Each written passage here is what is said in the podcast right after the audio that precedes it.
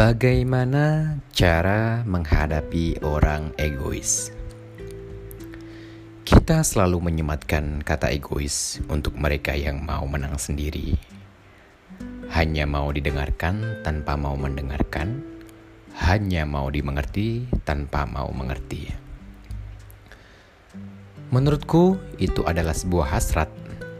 Setiap manusia memiliki sifat itu Bedanya ada yang dicap berego tinggi, si egois tadi, dan ada pula yang enggak. Kadang kita memberi cap egois untuk seseorang tanpa kita tahu bahwa kita juga egois. Apakah ketika kita memberikan label egois kepada seseorang tanpa tahu apa sebabnya, itu kita tidak egois? Bukan soal siapa yang lebih baik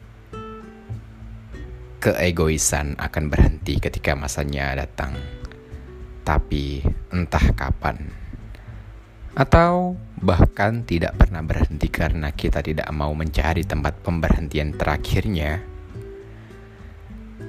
Keegoisan itu akan dibatasi oleh kewajaran dan akan berhenti karena pembelajaran. Masalahnya, apakah kita tahu kewajaran dan pembelajaran itu? Dan pada akhirnya, hidup kan hanya soal pembelajaran saja.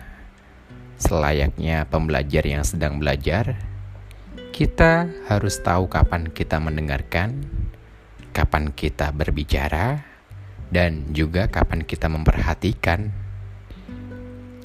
Hingga akhirnya kita paham lalu menganggukkan kepala.